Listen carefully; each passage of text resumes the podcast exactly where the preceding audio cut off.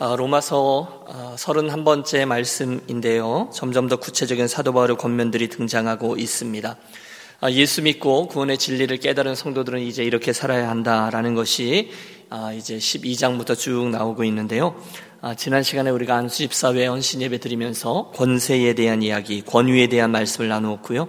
오늘은 이어지는 8절부터 14절까지 말씀을 통해서 두 가지 권면인데요. 첫째는 사랑으로 살아라. 두 번째는 깨어라. 즉, 정신을 차리고 살아라. 이 두 가지 권면을 붙잡고 잠깐 말씀을 상고하며 은혜 나누겠습니다.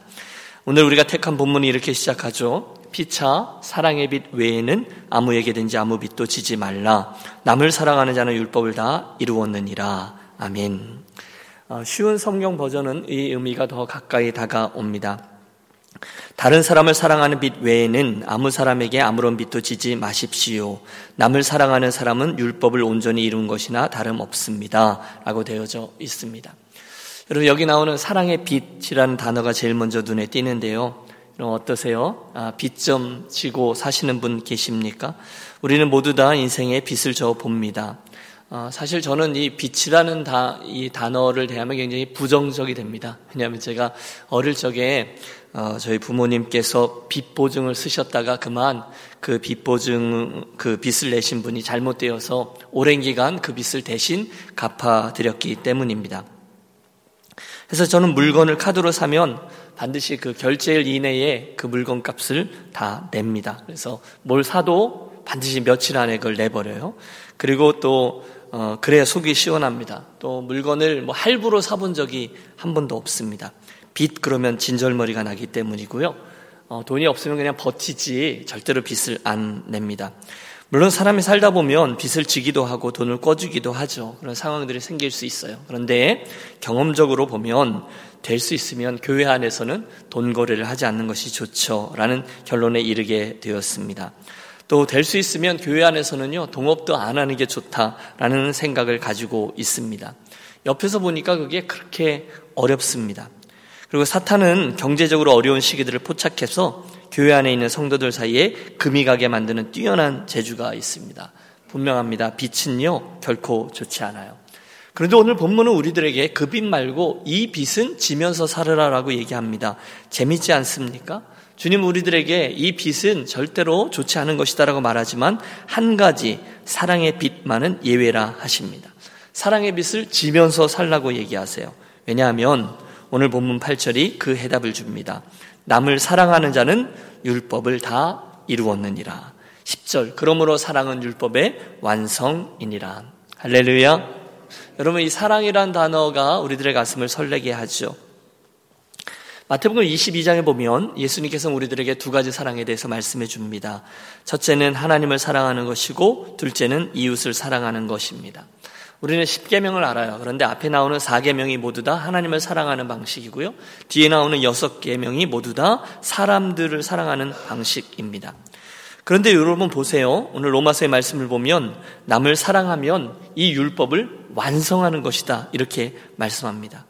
가만히 생각해 보니 이 말씀은 너무나도 옳습니다. 저와 여러분이 하나님을 사랑하면요. 앞에 4계명을 지키게 됩니다. 그리고 이웃을 사랑하면 뒤에 6개 계명을 지키게 됩니다. 이해가 되시죠? 하나님을 사랑한다 하면 우상을 섬기지 않고 안식일을 거룩히 지킬 겁니다. 이웃을 사랑하라 라는 말씀을 지키면 당연히 부모님을 사랑할 거고 공경할 거고 살인도 안 하게 될 것이고 간음도 도적질도 하지 않게 될 것입니다. 결국 하나님을 사랑하고 이웃을 사랑하는 것은 이 율법을 완성한다라는 말씀 어, 이해가 되어집니다. 자, 그러면 우리에게 있는 문제는 이거죠. 어떻게 할 때 우리가 그런 사랑의 삶을 살 수 있습니까? 아, 몇 가지 생각해 보았어요. 우리는 모두 다 사랑하는 삶을 살기 원하거든요. 어떻게 하면 가능하죠? 첫째는 너무도 당연하게 내가 어떤 사람이었는지를 기억하는 것입니다. 전에는 내가 어떤 존재였는데 하나님의 은혜로 값없이 구원함을 얻게 되었다는 큰 사랑의 빛을 진 자다라는 사실을 깨달을 때 우리는 사랑의 삶을 살 수 있다는 거예요. 여러분, 저와 여러분이 멸망받을 운명이었는데 예수님의 용서와 사랑 때문에 거저 구원함을 얻었다라는 사실을 깨닫는 게 가장 큰 은혜인 줄로 믿으시기 바랍니다. 저와 여러분은 이미 다 빚을 진 사람들이에요. 하나님으로부터 그분의 생명만큼 십자가만큼 사랑을 비치고 있습니다. 그 빚을 갚아야 되는 운명이 저희들이라는 거예요. 우리는 흔히 하나님의 사랑을 아가페의 사랑이라고 얘기합니다. 그런데 그리고 나서 따라서 아가페의 사랑은 우리가 무조건적인 사랑이라 갚을 수 없어 라고 생각합니다. 그런데 여러분 아세요? 이 아가페의 사랑에는요, 뭐 감정의 차원을 넘는 의지의 사랑이 내포되어 있습니다. 우리 사람은 사랑하고 사랑받는 훈련이 덜 되어 있어서 내가 사랑하는 사람, 내 가족은 잘 사랑할지 모르지만 다른 일을 사랑하기는 쉽지 않습니다. 그렇지 않습니까? 우리가 감정적으로 나에게 사랑의 느낌이 오는 분들은 사랑하기가 쉬워요. 그러나 특별히 나에게 사랑의 느낌을 주지 않는 사람들, 나에게 억한 감정을 주고 있는 사람은 사랑하기 어렵습니다. 그런데 그런 우리에게 너희 이웃을 내 몸과 같이 사랑하라. 사랑의 빛은 서로 간에 져야 된다. 라고 주님이 말씀하고 계신 거예요. 다른 이유 때문이 아닙니다. 나에게 명령하셨기 때문에 나는 의지를 사용해서 마땅히 느낌이 없어도 사랑하려고 애를 써야 된다는 것입니다. 의지의 사랑, 여러분 이해가 되십니까? 아, 내가 그런 사랑을 빚졌지, 그리고 나에게 그것을 요구하시지, 그러면 나는 그 사랑의 빚을 갚아야지. 여러분, 그럴 때 어, 저와 여러분은 그 사랑을 위해서 나아갈 수 있게 될 것입니다. 빚진 자, 여러분 빚을 지셔 보셨죠? 빚진 자에게 있는 의무는요, 감정이 아니라 의무잖아요. 그렇죠? 빚을 졌어요? 그러면 기분이 내킬 때 빚을 갚아요? 아니죠. 의무적으로 빚을 갚죠. 똑같습니다. 주께서 우리들에게 사랑의 빚을 지게 만드셨으니 우리도 의지를 동원해서 빚 갚기 위해서 사랑을 해야 한다는 거예요. 아, 혹시 그, 목사님 알겠습니다. 하고 의지를 동원했는데도 잘 안 되는 분들이 있으시죠? 어, 그런 분들은 또 다른 방법이 있어요. 그것은 하나님을 더 사랑하려고 애를 쓰는 거예요. 여러분 아세요? 저와 여러분이 하나님을 더 사랑하고 더 진심으로 사랑하려고 애를 쓰면 결국 내가 사랑하고 싶지 않은 사람도 사랑할 수 있게 된다는 점을 기억하시기 바랍니다. 이게 왜냐하면요. 내가 사랑하지 않는 사람도 우리 하나님이 사랑하신다라는 사실을 알게 되기 때문이에요. 여러분 기분 나쁜 게 있어요. 내가 별로 좋아하지 않는 사람인데 하나님이 그분을 사랑하세요. 그러면 심통이 납니다. 아니 하나님 어떻게 그렇게까지 하실 수 있습니까? 그냥 나만 사랑해 주세요 라고 생각할 수 있어요. 그런데 가만히 생각해 보면 그분을 향한 우리 하나님의 사랑은 곧 나를 향한 그분의 사랑입니다. 그렇죠? 엄밀히 따져 보세요. 그분이나 나나 하나님이 볼 때는 별로 차이가 없어요. 그런데 하나님이 나도 사랑하셨고 그분도 사랑하셨단 말입니다. 심지어 내가 좋아하지 않는 사람도 하나님은 사랑하신단 말입니다. 따라서 내가 하나님을 전심으로 사랑하게 되면 하나님이 좋아하는 일을 하게 되고 따라서 하나님이 사랑하는 이들까지도 사랑할 수 있습니다. 그러므로 여러분 우리들의 기도 제목은 첫째 의지의 사랑, 두 번째는 하나님 사랑입니다. 솔직히 말씀드리면 여러분 우리들의 마음을 놓아버리면요. 저와 여러분은 그 사람은 물론이거니와 하나님을 사랑할 마음도 별로 안 생겨요. 그게 우리들의 존재예요. 사람은 누구나 자기만 사랑하거든요. 그러므로 우리는 기도 중에 반드시 주님 더 깊이 사랑하기 원합니다. 하나님 더 사랑하고 싶습니다라고 구해야 될 것입니다. 어, 제 생각에는 바로 그것이 우리 하나님께 사랑이라는 은사를 구하는 이유입니다. 성경은 분명히 사랑을 은사라고도 규정했어요. 우리가 방언의 은사를 받으면 남이 못하는 방언으로 기도할 수 있고 신유의 은사를 받으면 남이 하지 못하는 신유의 역사를 일으킬 수 있듯이 만약에 저에게 사랑의 은사가 부어진다면 우리는 그 어려운 사랑도 할 수 있게 될 것입니다. 그러므로 여러분 이 아침에 우리가 사랑은 은사, 열매이기도 하지만 은사이기도 하니까 그 사랑의 은사를 달라고 구하시는 거예요. 그래야 우리가 사랑의 빚을 지고 또 갚을 수 있기 때문입니다. 아, 여러분 연세대 의대 교수이며 의사이신 임융의라는 분이 계십니다. 그분이 옛날에 일본에서 4년 동안 의학 공부를 마치고 돌아왔을 때였는데 오래전이죠. 뭐 1974년인데 당시 월급쟁이 의사로 해성병원에 근무를 하고 계셨어요. 그런데 무더운 여름날 이제 드디어 퇴근 시간이 30분 정도 남았을 때니까 이제 거의 마음을 놓을 때 아니겠습니까?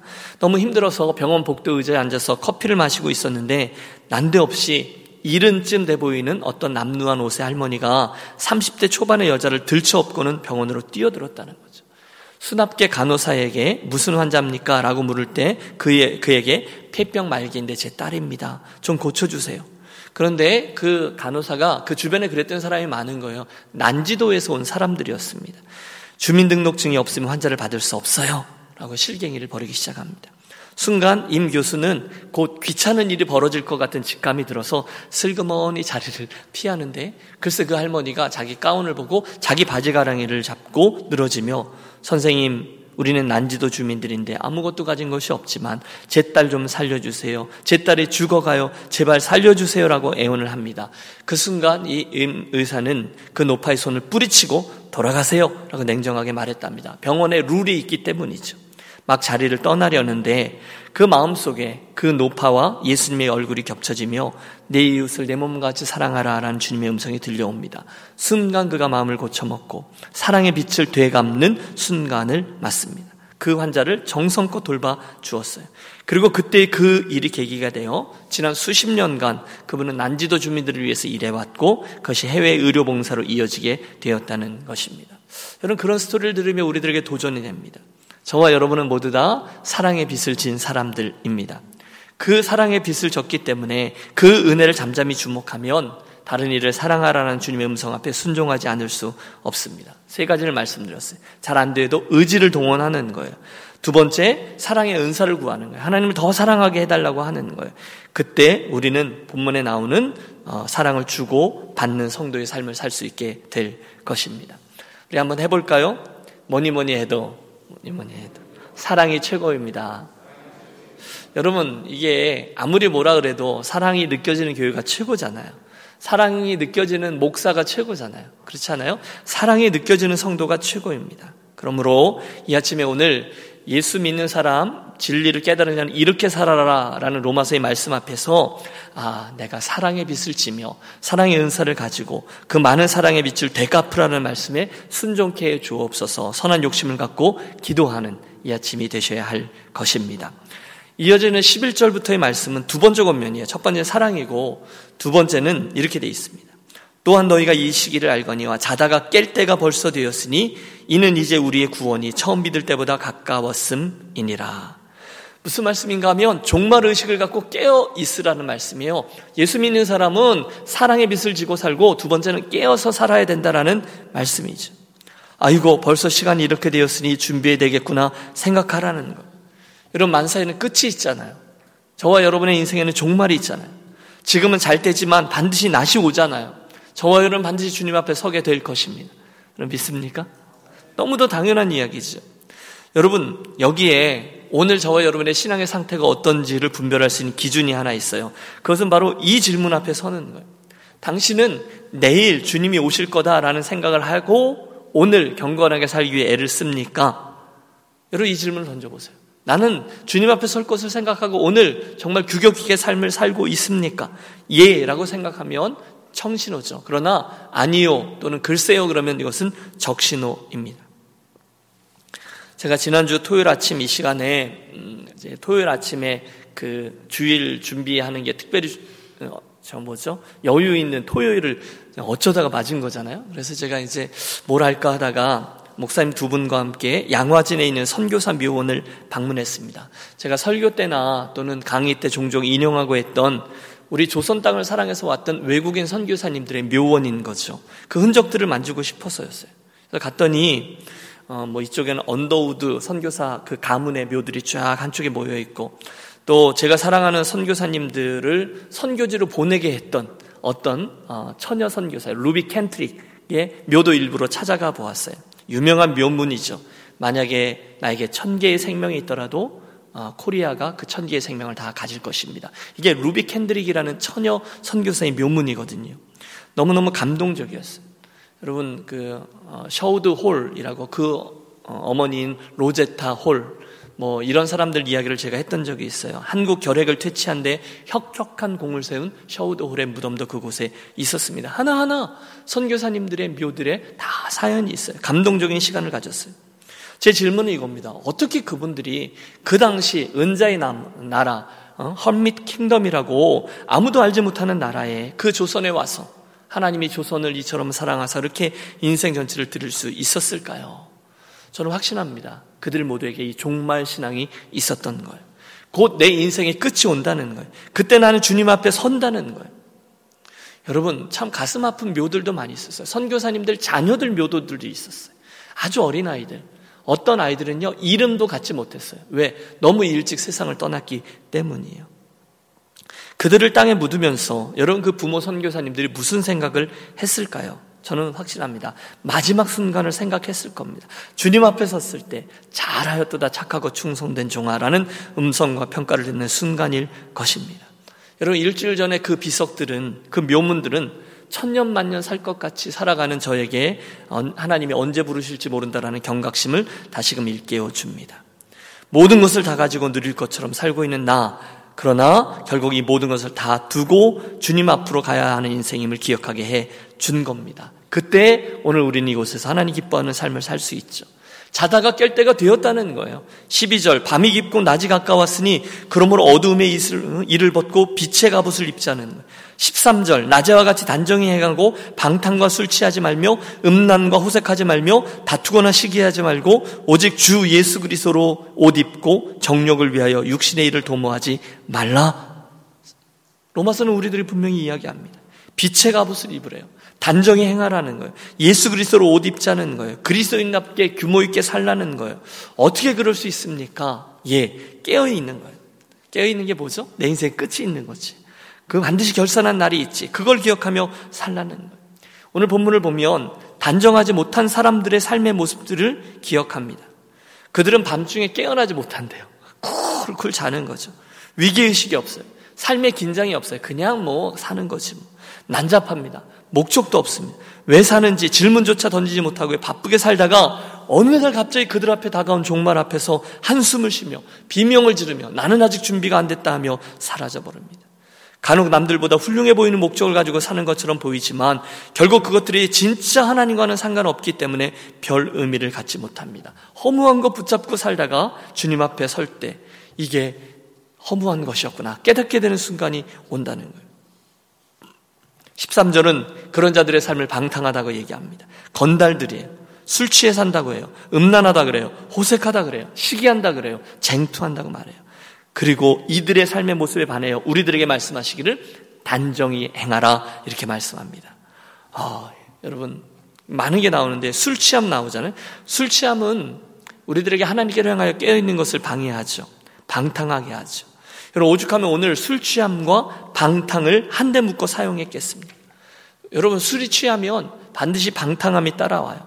사람은 원래 방탕하고 싶은데 제정신으로 방탕할 수 없으니까 술에 의지해서 그렇게 행하려고 합니다. 꼭 사고 치고는 나중에 뭐라 그러는지 아세요? 기억이 안 납니다. 이렇게 얘기하잖아요. 다 술 핑계를 대는 거죠. 여러분 술을 멀리 하십시오. 아, 네. 그러면 꼭 하시는 말씀들이 있어요. 목사님 성경에 술 취하지 말라 그랬지 뭐 술 먹지 말라는 말은 없잖아요. 꼭 그렇게 말씀하시는 분이 꼭 계세요. 에이, 뭐 요즘 예수 믿어도 한 잔씩은 하던데 뭘 그러세요? 아, 목사님만 그렇게 빼세요. 그런 사람도 있어요. 분위기 맞추라고요. 그런데 여러분, 솔직히 술 안 마셔도 제정신으로 죄 안 짓고 살기 어려운 게 제 인생입니다. 제가 그걸 알아요. 그게 여러분의 인생입니다. 그런데 한 잔, 두 잔 술이 술술 들어가면 더 어렵습니다. 또 믿음이 연약한 형제가 여러분 제가 아무리 쿨한 목사지만 뭐 술 한 잔 정도야 뭐 죄도 아니지 그리고 마시는 걸 봤다고 생각해 보세요. 그 형제 어떻게 될까요? 예, 실족하게 되는 거예요. 정말로 큰일 나는 거예요. 여러분들 보고도 그럴 수 있는 거예요. 여러분 그러면 차라리 나는 그거 안 하는 자유를 택하겠다. 이게 사도 바울의 가르침이거든요. 여러분 믿지 마십시오. 뭐 먹을 거 마실 거 다 하면서 경건한 삶을 살 수 있다. 사탄의 속임수요 망상이에요. 내가 나를 컨트롤해요? 아니요. 그럴 수 없습니다. 음란과 호색하지 말라고 했어요. 여러분, 우리의 마음과 몸은 육신의 정욕을 따라가게 돼 있습니다. 그래서 계속 얘기해요. 예수로 옷 입고 우리를 지켜내라. 왜? 우리 몸은 하나님의 영이 거하시는 거룩한 성전이니까요. 또 쟁투와 시기하지도 말래요.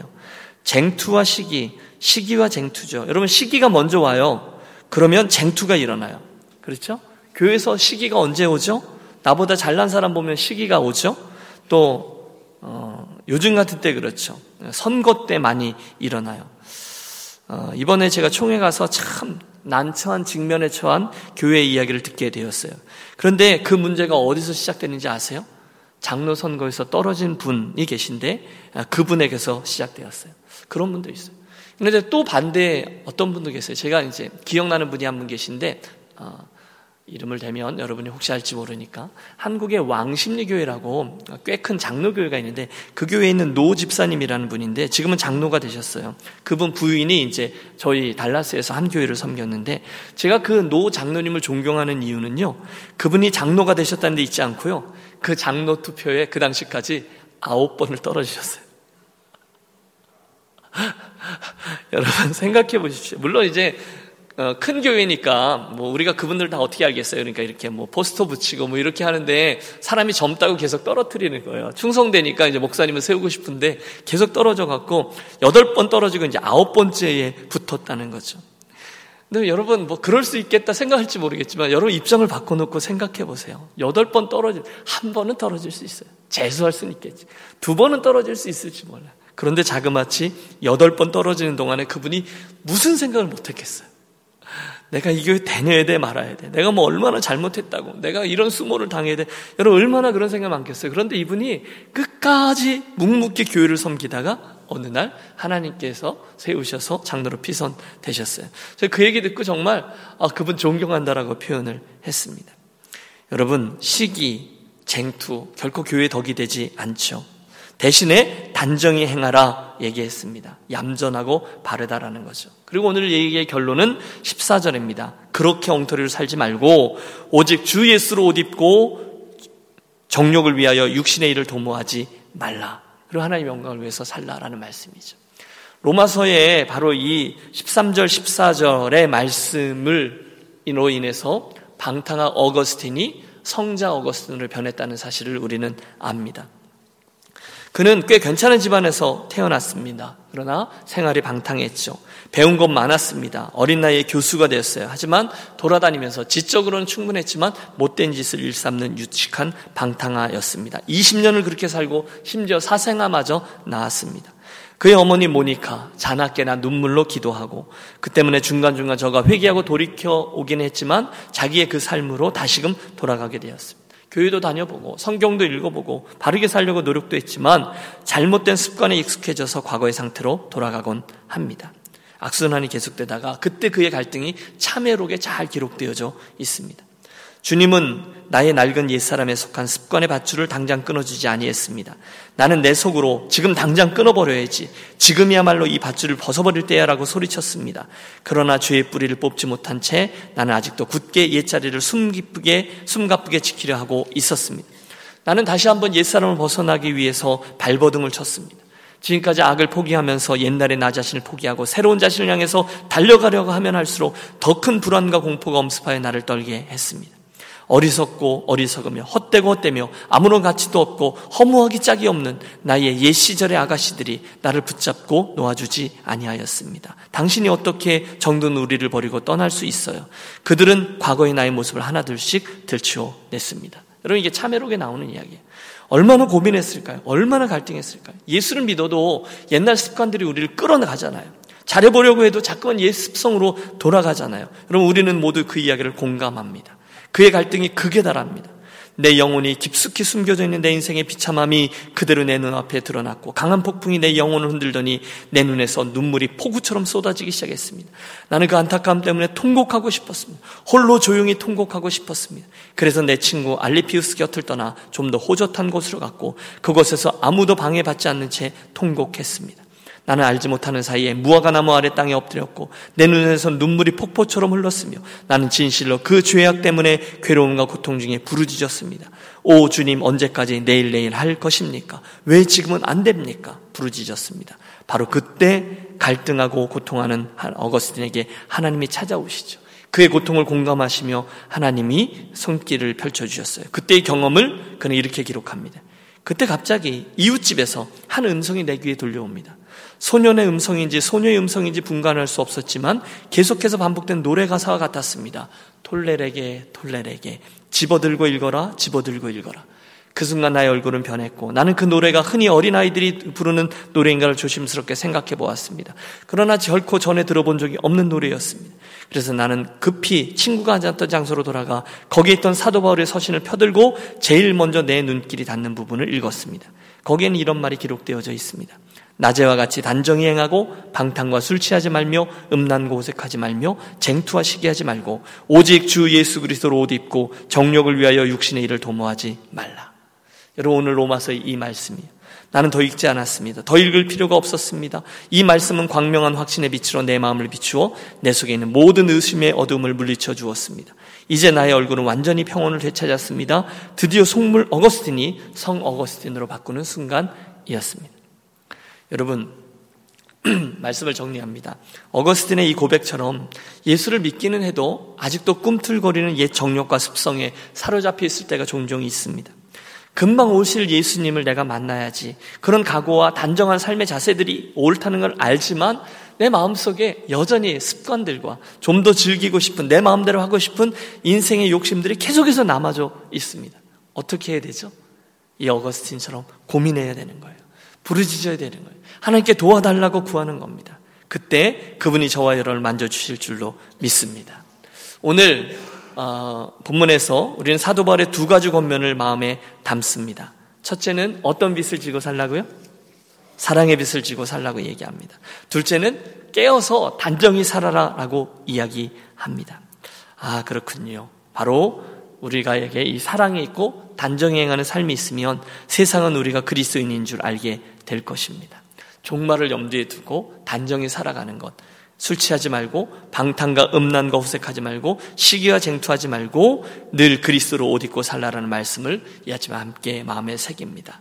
여러분 두 가지 사랑의 빛을 지며 사랑하며 살고 사랑의 은사를 구하며 하나님을 더 사랑하기 위해 의지를 동원해서 사는 것과 이러이러하게 살지 말고 규격 있게 방탕한 삶이 아니라 단정히 행하면서 사는 것 이 두 가지가 로마서 13장의 후반부를 통해서 우리들에게 주시는 하나님의 도전입니다.